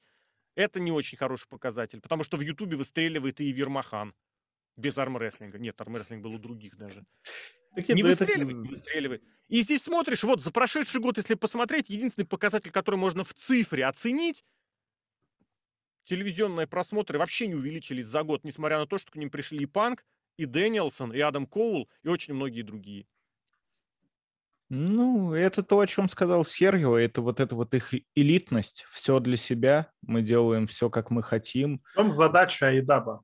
В чем? Задача Айдаба в чем? Давай. Да ни в чем, чтобы порадовать Тони Хана. Да. Алексей, ты правильно абсолютно говоришь, но ты говоришь о том, что было бы выгодно для Тони. Нету такой задачи стать успешным, нету задачи стать популярным, выстрелить куда-то. Абсолютно нет. Пока что-то нравится Тони Хану, пока есть у этого ребенка Sega, и он играет в Mortal Kombat, ты можешь приходить к нему в гости и играть в Mortal Kombat. Sega пропадет, или ему начнет нравиться не Mortal Kombat, например, а, я не знаю, WrestleMania Arcade Game, который тебе вообще никак не нравится. А ему нравится, он сидит, играет. Ты к нему придешь, может, Mortal Kombat? Не, чувак, я вот WrestleMania Arcade Game хочу играть. Понимаешь? А, ну я пошел тогда с пацанами погуляю. Вот.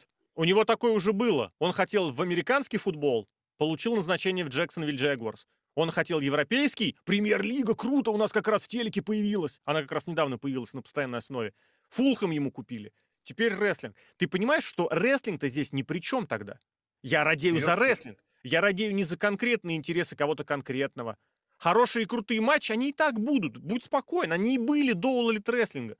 Вопрос в том, чтобы продвигался, во-первых, рестлинг, а во-вторых, телевизионный рестлинг, потому что это двигает все остальное. Вот ключевая претензия-то, что эта ситуация не про рестлинг. Я прекрасно жалею, что эта парнишка покупает себе друзей. Я это говорю уже который год. Без проблем. Не только друзей. Вот не только. Я прерву, потому что это, знаешь, тут не столько дело в друзьях, сколько все в детстве, для яркого примера, наверное, и сейчас, я не знаю, дети играют, нет, мы точно в солдатиков игрались, да, и воображали себе, как оно все будет там. Я чуть-чуть поболоже, у меня вместо солдатиков уже были всякие там спайдермены, черепашки-ниндзя, и я создавал свою вселенную какую-то с ними. То же самое создает и Тони Хан, только у него есть реальные люди, есть реальный промоушен, реальные деньги. Вот чем оно все отличается. Я кадр такой где-то выцепил из интернетов, что когда он, Панк, куда-то выходил, и он прям его даже вот так вот держит, и на ракурсе было видно, как будто вот как игрушку держит, вот он также и CM Панка держит. Так, опять же, это не про рестлинг история. Если, опять же, кстати, мы вернемся к тому, что разные эпохи, разные ценности, разные интересы, это к разговору о том, что изначально все это начиналось как спортивно ориентированный продукт. У нас будет как в спорте. К чему мы приходим сейчас? Что до спорта здесь дела вообще никому нет. Не получилось. Вот какой-то фундамент должен быть, а фундамента нет никакого, кроме того, что у нас здесь миллион топ-роуп-факинаторов на каждом шоу. И матчи, ну вот опять же, ты сам подтвердишь, мы с тобой говорили и про Кайла О'Райли, и про многих других. Матчи одинаковые, они не запоминаются. Ты смотришь, да, круто, прикольно. Кому-то запоминаются. Это вот опять же к вопросу такому, что рестлинг очень субъективен. Вот и... Я готов спорить, что тебе запомнился из 21 года матч от Громорозы и Брит Бейкер. Я даже скажу почему. Потому что там была кровавая баня. Да нет, там просто было не как обычно делается в хардкорных матчах, когда просто начинается дубасенье друг друга предметами. Там действительно был неплохо прописанный матч, в котором взаимодействие шло на протяжении всего матча с предметами. Бейкеры... Ой, подожди, Громорозу сказал. Блин, Громороза, да. Громороза, да. Потом как раз через год у них в клетке произошел уже рематч, в котором Роза чемпионство. Не только в клетке, у них сначала был революция. Ну да, сначала просто был. Но вот в том матче действительно логично все было, потому что они как-то подготавливались к каким-то спотам. Это все работало. Но... я начну опять же из вот этого далека про общую картину.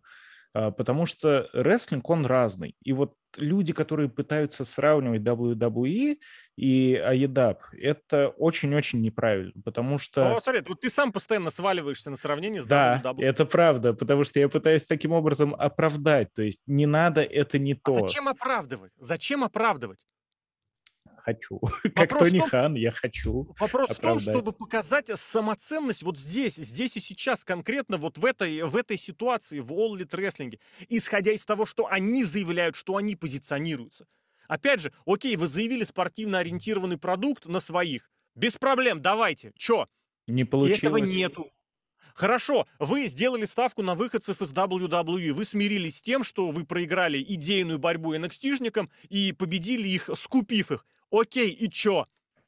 И ничего. Показатели хуже. Оно не работает. Ничто. Вот в чем проблема-то, что ничего не работает. И сейчас, мне кажется, во многом они еще и паникуют из-за того, что у них подвисла ситуация с телевизионным будущим. В принципе, это было понятно, что им нужно прожить не 3 года, им нужно вот прожить 4-й год. То есть первый контракт отработать и дальше еще зацепиться. И вот этот 4-й год, он как раз сейчас начинается. Но он идет уже, в принципе.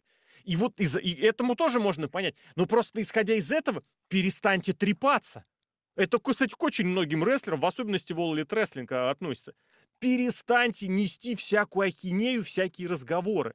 И мне кажется, без этого, вот если бы они перестали давать обещания, что-то гарантировать, было бы намного проще. И вот тут как раз можно, наверное, к главному подойти. Я вот очень долго повторял и буду повторять, наверное, очень долго, что у All Elite Wrestling нету идентичности, вот этого ощущения самого себя, представления, что вы такое. Это ладно, сейчас про это везде говорят, это, кстати, в последние... Дай вопрос, можно я тебе задам? Так ли страшно то, что они не смогли ее полноценно найти за 3 года? Потому что, ну, объясню. Они пытались свою систему рейтингов, да, про которую сейчас почти полностью забыли. Про нее вспоминают только иногда, чтобы какой-то там фьюд хоть как-то обосновать. Но вначале это же главная фишка была. То есть не вот вначале, это... но да. Да, это никому не было нафиг надо, это было неудобно даже с точки зрения букинга, поэтому они и сами на это забили. И вот это, все кстати, вот эти я попытки... добавлю, эта ситуация, она себя не оправдала ни в ROH, ни в Импакте, это уже было пройдено несколько раз. И они захотели сделать это еще раз, чтобы оно еще раз не сработало. Да, потом они решили, значит, у нас все будет во фракциях. Буквально там 1-1.5 года, даже, может, 1 год назад у них просто весь ростер подробили на фракции. И сейчас это тоже почти сошло на нет, потому что тогда была вот эта... Сейчас даже женскую создали группировку, и больше их создавать будут. Оно все продолжается. Группировочки, но они стали поменьше. То есть раньше-то там с каким размахом все это преподносилось. Сейчас оно но тоже хорошо, есть, но как-то 3 большие группировки, если даже не учитывать темный порядок и элиту. И с тех Мэтт времен Харди. Или сейчас? Да, Мэтт Харди, вот еще 3-я. Еще вот, Харди Family Office и Джериковская Inner Circle, например, те же самые. Просто треугольник. Ну, треугольник они поменьше. 4 какие-то человека. Большие. У Алистера Блэка кто-то там тоже у него. Твой еще будет 4-я.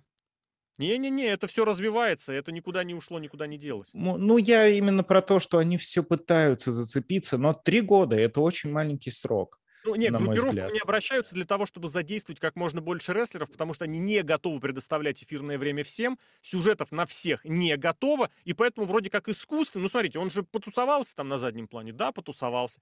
Вроде как денежку получил, свое эфирное время получил, перед кем-то можно оправдаться, мол, оно есть, оно как. Я вот все-таки к другому слову хотел подойти, потому что рестлинг группировок — это вполне себе идентичность, только оно не работает абсолютно. Но это, опять же, ладно. Вот в спортивных, опять же, профессиональных клубах очень много времени уделяют такому понятию, как культура. То есть вот, допустим, генерального менеджера увольняют какого-нибудь, он не смог создать культуру организации. Вот это очень модное сейчас, очень популярное, очень трендовое. Вот в All Elite Wrestling этого вообще нету. Вот там мне кажется, есть. Ну-ка, расскажи. Я, конечно, может быть, очень такую опасную вещь скажу. Пожалуйста, кто, у кого слабое сердце, сейчас потише сделайте, меня не слушайте. Но мы сейчас на планете Земля наблюдаем ситуацию, что культура построена именно на отвращении и ненависти к соседу. Вот так вот просто вот это вот сделали. И то же самое в AEW. Мы ненавидим WWE. Мы всех вот этих просто кушать не можем. Так ненавидим просто. Всех, кто поносит WWE, мы подписываем. И вот в этом постмодерновом мире, вот, пожалуйста, тебе идентичность. Просто на ненависти к соседу.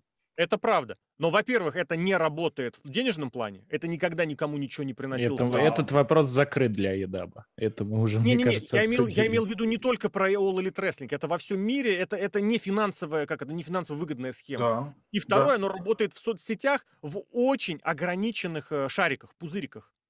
Но не на аудиторию, на которую работает AEW, это и есть. Если ты терпеть не можешь WWE, пожалуйста, вот это как черный плащ и антиплащ. Вроде то же самое. Та же самая утка, только одна такая, а другая. И она называется не бирюзовый плащ, называется антиплащ, потому что я ненавижу черного плаща. Mm-hmm. То же самое AEW. Мы ненавидим WWE. Пожалуйста, вот. Если вам надоело WWE, вот вам просто альтернатива. На меня то же самое, абсолютно то же самое, абсолютно вообще. 2 момента. Во-первых, вы тогда объявите об этом, ну, как сказать, официально. Ну, как, не объявите официально, а в смысле, вы об этом рассказать. Да, это да. А это, ну, как бы обозначьте. это пока, знаешь, из серии того, что, ну, вот вроде как, при этом на словах-то ничего подобного нет, если ты обратишь внимание.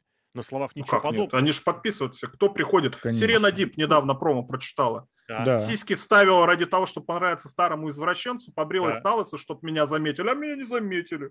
А тут заметили меня. Это, опять же, ты сейчас сюжетный текст подтягиваешь, это всегда можно прикрыть. Но это же было по сюжету. Они так и делают, кстати. Они эту культуру, они свою скрывают. А во-вторых, ну, не бывает культуры на отрицании. Вот я имею в виду в плане какого-то серьезного развития. Предложить какую-то идею можно было. И Коди шел с идеей, и Омега шел с идеей. У Коди была идея, что я сделаю так же, как Double... как WWE, я смогу собирать 10 тысяч на стадионе. Омега приходил с идеей и говорил, я могу со своим рестлингом быть в телевизионном американском шоу. Мог. Бакс, у Баксов была идея. Мы инди-рестлеры, мы начали ниоткуда, нам на всех вас, корпоративных уродов, насрать, мы все равно будем успешными. Это идея. Моксли пришел с идеей и сказал, моя идея анархизм. Я буду с этой идеей тусоваться. Это идея. Это культура, опять же, которую можно верстать, которую можно создавать и вот, как это сказать, развивать. В All Elite Wrestling нет этой идеи, кроме ненависти, кроме отрицания. А ненависть и отрицание – это не идея All Elite Wrestling. Но ненависть – это чувство сильнее любви. Абсолютно с тобой согласен. Абсолютно. И здесь, опять же, нужно просто к тому подвести. Помнишь, ты вначале говорил, опять же, исходя из себя, это очень хороший пример, что All Elite Wrestling — это для тех, кто не с WWE. Так было всегда. Всегда было круто что-то, что не RAW, понимаешь? Отрицание не WWE, а именно RAW. В эпоху WCW, ну нет, тогда идейные были тоже ребята, мы за южный рестлинг, им пихали WCW, и они пытались с ним смириться. Но его смотрели очень многие, потому что не РО. Потом, почему Smackdown Хеймана вспоминают как что-то божественное, хотя рейтинги и посещаемость были какие-то безумно низкие, потому что не РО. ECW. ECW чуть-чуть пораньше, конечно, да, в этом смысле Рок, кстати, приглашал ECW. Ты имеешь в виду ECW WWE-шный? Да, я в целом про ECW, про то, что он абсолютно провальный, но он другое, он вообще другое. У нас тут вам, пожалуйста, и кровь, и драки. Почему стрельнул в свое время? Почему он там миллион с лишним пробивал, когда это еще что-то значило? Потому что не Ро, посмотрите, как круто. Смэкдаун в каком там, в 16-м до сих пор вспоминают. Ах, Смэкдаун 16-го года. Это реально... Почему? Потому что не Ро. Lucha Underground почему привлекала фанатов? Потому что не Ро. Сейчас не появился All Elite Wrestling, потому что не Ро. Те, кто его смотрели, это потому что не Ро. Я готов согласиться. Lucha Underground была идея. Всегда как раз там режиссура была, кстати. Это правда. Да. Но тоже, по сути, это было неким не Ро. ROH, Pro Wrestling Guerrilla, ультра-хардкор, который пихают. Почему? Это все стреляло, потому что не Ро. Поэтому это не новая идея, это не культура. Это уже то, что существовало, и то, что показало, оно не выживает. Но у них не было денег. Ни у кого из них не было таких денег. У Тернера не было денег? Он их не давал в таком количестве. Не давал? Да. Посмотри список только контрактов на момент смерти WCW. Они потеряли телевизионный эфир, конечно, не из-за того, что они слишком много денег тратили. Но почему в WWE забрали только сначала Даймонда Далласа Пейджа и Букера? Они согласились на понижение зарплаты ради здесь и сейчас. Денег в WCW до последнего было, хоть задницей ешь. По разным причинам все эти не Ро умирали. И умирали... Нет, я знаю одну причину, почему. Потому что они старались быть не Ро, а AEW, по сути, выглядит как Ро. Идет время примерно такое же, как Ро. По сути, вот ты смотришь, это то же самое Ро, но как бы не Ро. Черный плащ, только антиплащ. Нет. Найтер был абсолютно тем же самым. На Найтер приходили реднеки. Блин, мой любимый кадр из Найтера — это начало Найтера, когда показывают в очередной раз заманавшего всех Халка Хогана. И там какой-то чувак, блин, я его обожаю, в красной кепке, так поворачивается к хард-камере, я не знаю, как он уловил, что его показывают. Берет тряпочку или полотенце, Халк ее так разрывает и показывает 4 пальца. WCW хотели смотреть ради всадников, ради южного рестлинга, а им пихали Найтро, который был, по сути, основан на WWE-шном стиле. Везде это было, Сергей. Везде хотели быть не Ро, а в итоге скатывались в Ро. Импакт, у нас 6 рингов, блин, 6 рингов, 6 сторон, 6 углов. И чё? И приходит Халк Хоган. И Стинг. Стинг — это, блин, это феномен, конечно. Он, кстати, знаешь, это как знамя того, что мы не РО. Вот у кого Стинг, тот не РО. Такая... При том, что Стинг не так давно на РО зашел, скажем так. Ну, как и совершенно там не прижил. Совершенно оказался там чуждым. Еще и чуть не умер. Да? А тут прыгает, смотрите, как сразу помолодел. Прыгает с трехэтажной высоты сейчас выедает. Не, это в WWE он же чуть не умер, вот там чуть Сет Роллинс. А здесь тебе не кажется случайным, он прыгнул встретиться с этого, блин, с этажа, и после этого перестал не то, что матч прыгать, сказал, ребят, Double or Nothing без меня, без меня. Это все букинг через века. Это очень важно. Ну, я давай уже потихоньку, наверное, мы будем закругляться, потому что... Я вот этот тезис задвину, вот свой финальный. Нужна своя культура, идентичность уже вторична. Вот будут они, блин, это прекрасно, я буду сам радоваться. Создавайте свою культуру. Просто ультра-хардкор, пусть будет ультра-хардкор, попробуйте, только держитесь этого до последнего, а не так, что у вас какая-то непонятная херота. Создаете своих звезд, создавайте, не бегайте потом за NXT-шными выкормышами, выбегальцами. Все, ладно. Я просто... В общем, 3-я годовщина не повод делать выпуск подкаста на 3 часа, поэтому все-таки будем потихонечку. Я буду гнуть свою линию про то, что WWE — это именно бизнес, это именно деньги. WWE. Просто нет, я объяснить, почему вот что такое AEW и почему можно вывести на том, что это не WWE, пока денежный поток есть. Потому что понятно, что WWE могут смотреть все. Дети, домохозяйки с детьми, папки, мамки, дедушки, бабушки. А еда все эти люди смотреть не будут. Он никогда не соберет ни такую же аудиторию, ни такие же деньги. Деньги в рестлинге, это уже в каком-то из подкастов у вас обсуждалось, вещь довольно странная. На радио «Спутник», между прочим, заходите. Непонятно, как оно работает до конца. И сейчас все, что происходит в AEW, это проба почвы и игра Тони Хана в свои солдатики. То есть сейчас это еще не полностью оформленная вещь, которая работает действительно на том, что мы даем альтернативу. Вот, она есть. То есть вы можете посмотреть нас, те, кто устал от WWE, и те, кому импакт, ну, уже как-то не катит. Есть такие люди, и, как видите, ну, несмотря на то, что, конечно, до рейтингов тех же самых телевизионных, винсовских очень далеко, ну, смотрят, все равно смотрят. Неплохой рейтинг телевизионный по меркам телеков, да. Вот, и это тоже показательно. Как оно будет дальше, ну, я не могу сказать. Мне кажется, никто из нас не может вот сейчас вот предположить, куда оно пойдет дальше. Может быть, в какой-то момент Хан скажет, что вообще все, хватит, я не хочу видеть всех вот этих вот зазвездившихся Адамов Колов, которые мне тут что-то мешают. Я открываю свою рестлинг-школу, я теперь, значит, тренер рестлинга, буду все с нуля начинать. Всякое может быть. Помнишь, был такой клуб, может быть, Анжи из Махачкалы? Он, как наверное, ни странно, сейчас... помню. Помнишь, что такой был Сулейман Керимов, да? Вот тебе All Elite Wrestling. Это не про футбол, это про игрушечки. И там тоже и Роберто Карлос приезжал, да, и кто там, я не помню, кто еще приезжал. Были все звезды. Чуть ли не Пеле, по-моему, они. Ну, я имею в виду прям на поле, чтобы выйти. Да, но это правда. Но плохо ли это? А чем хорошо это? Что это сделало для Махачкалы, для футбола? Ничего. Нет, Махачкалу я не буду, это слишком не мое поле, не мое море. Я про Хана. Нет, он играется. Играется. Просто были примеры, когда приходят инвесторы. Манчестер Сити. Я ненавижу эту команду. Сочи — это немножечко другая история. Не могу я про футбол. Потому что в Сочи все-таки эта ситуация про внутренний рынок. Ладно, давай попробую. Я сейчас попробую про футбол. Допустим, Роберто Карлос в Махачкале. Люди получили шанс вживую посмотреть на Роберто Карлоса. Ну, слушай, ну ты уже совсем в деревню-то Махачкалу не превращай.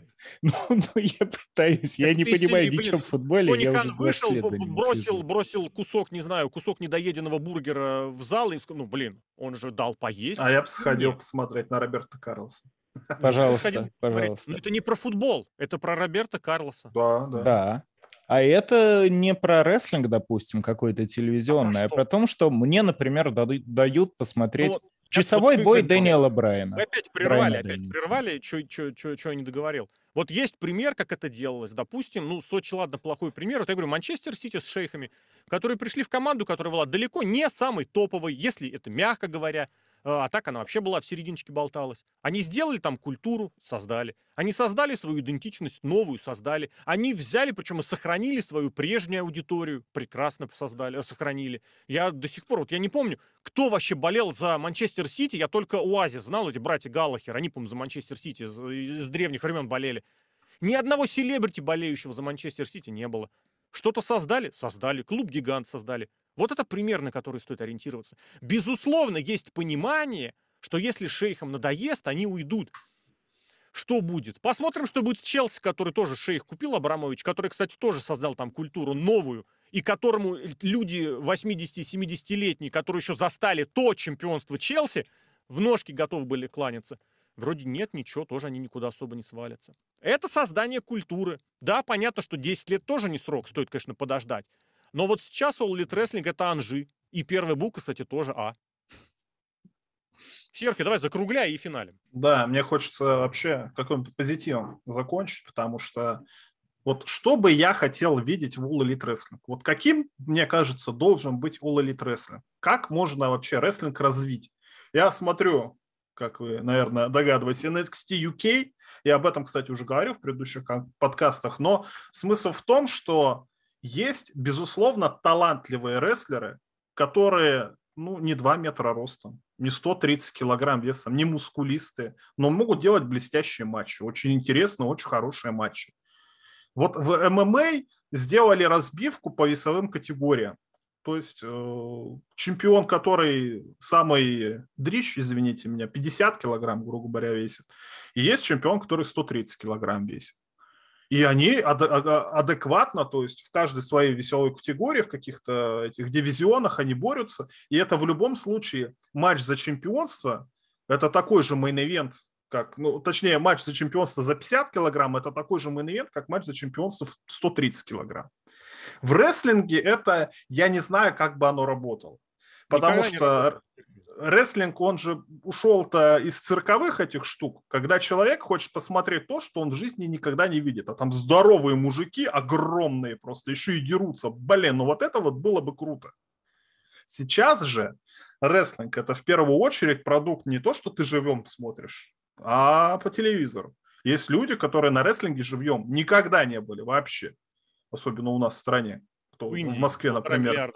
В Индии, например, да. Ну, то есть они не знают, кто такой рестлинг. То есть это никогда Антон Дерябин бегает в канаты, а ты за ним сидишь, ты понимаешь, что сейчас он в тебя вылетит и убьет нафиг. Естественно. Но есть люди, которые талантливые рестлеры, но небольшие. Так и... Надо делать промоушен какой-то, я не знаю. Это как-то воспитывать надо культуру новую. Или карликовый еще рестлинг, да?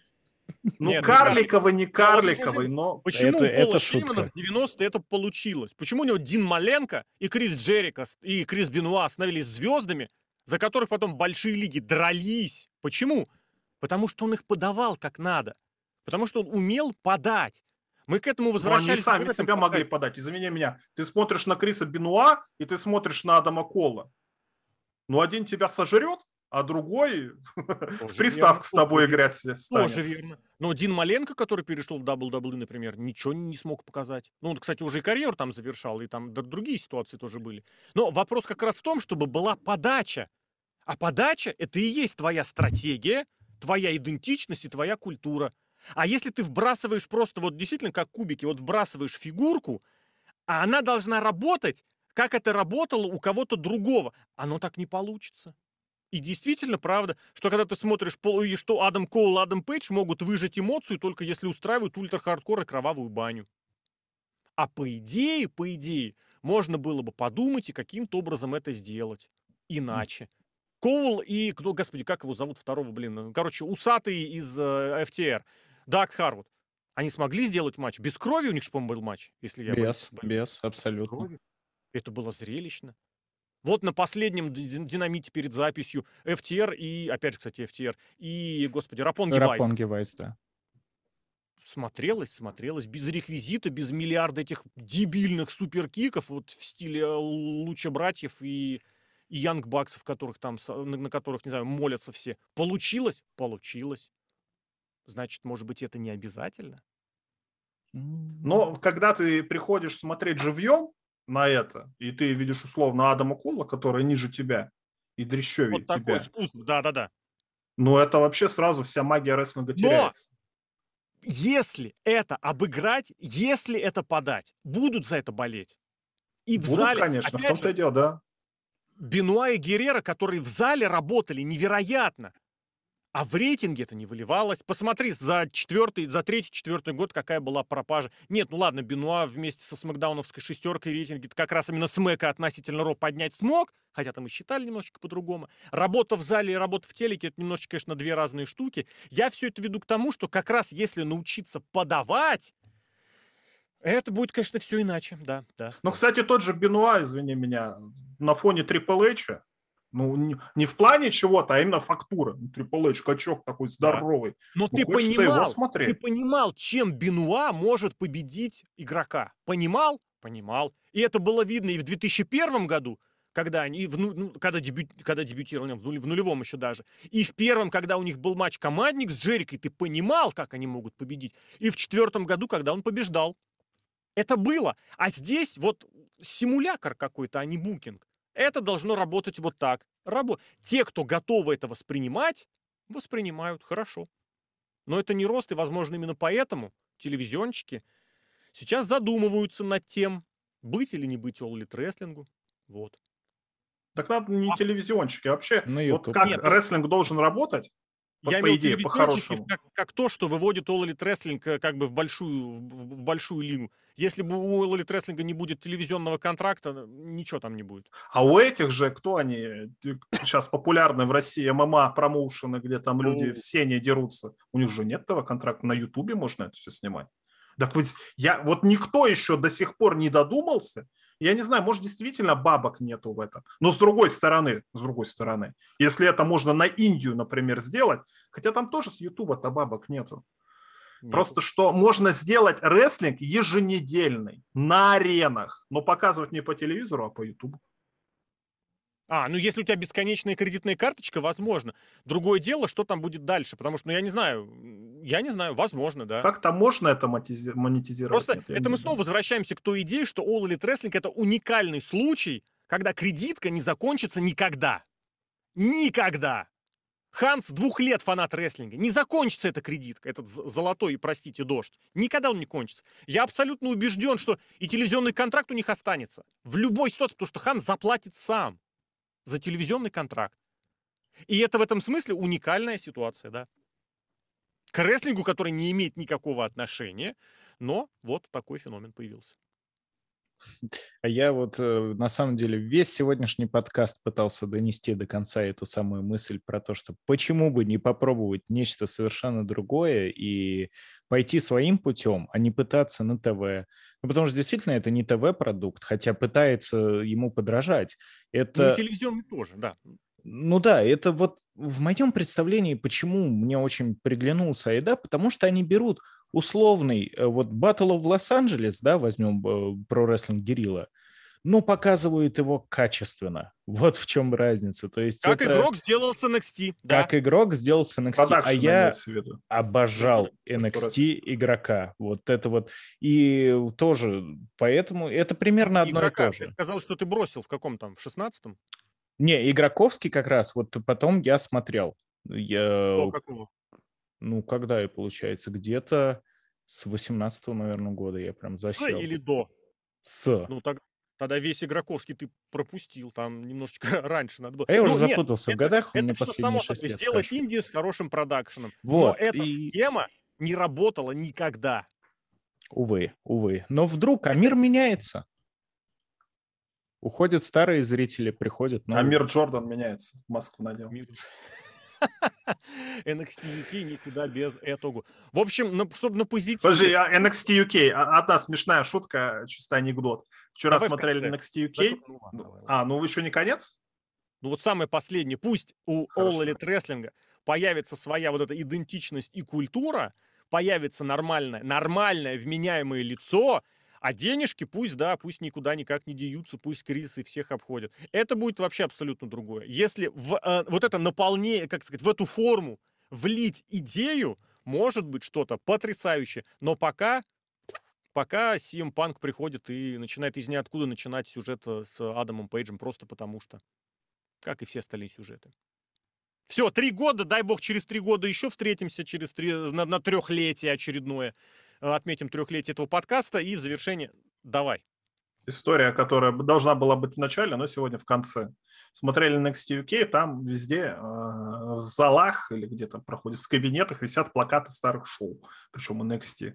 И там висел плакат шоу NXT за июнь 2016 года, и там человека на этом шоу заблюрили.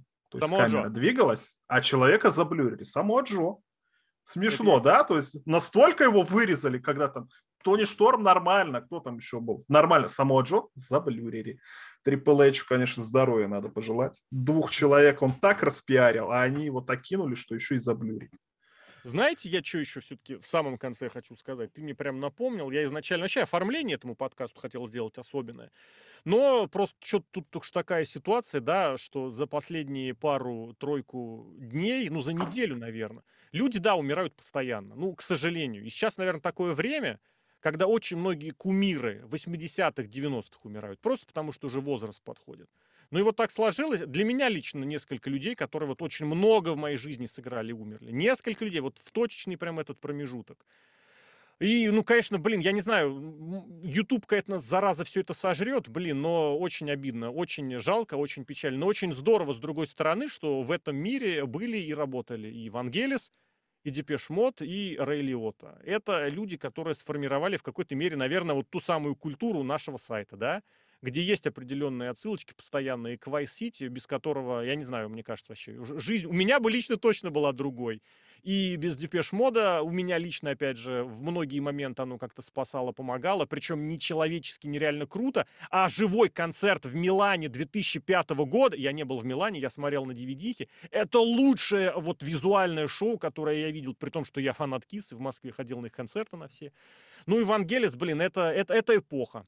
Это эпоха, которая сформировала, по сути, то время, в которое мы живем. Поэтому просто еще пусть все будут, вот ты сказал про игрока, да, пусть все будут здоровы. Хорошие, плохие, нравятся, не нравятся. Пусть все будут здоровы и максимально долго, до невозможности, долго живут. И Винс Макмен, и Тони Хан, и игрок, и Адам Коул, и вы, наши уважаемые, дорогие слушатели, зрители, которые до этого момента досмотрели. Обязательно встретимся и что-нибудь еще упомянем, вспомним, обсудим и расскажем. Алексей Красильников, Злобный Росомаха, меня зовут. Марвел Алексей Котов, обозреватель «Динамита» на VSplanet.net. Леш, спасибо тебе огромное. Спасибо, я тебе единственное... Набуду, перестань защищать и оправдывать. Пусть это здесь останется. У All Elite Wrestling огромное количество плюсов, огромное количество достоинств, которые есть и сами по себе, без сравнения с WWE. Мне кажется, вот когда они осознают свои плюсы, свое достоинство, будет намного лучше. Ну и Сергей Вдовин. Сережка, благодарю. Увидимся на Double or Nothing. Double or Nothing в прямом эфире смотрим, да. Смотрим. Это прям... И когда-нибудь я, как и элитный промоушен, найду собственную идентичность по защите элитного промоушена. Лучше бы ты деньги нашел, как у Шахида Хана. Нормальный промоушен сделал. Это для всех. Дай бог всем, конечно.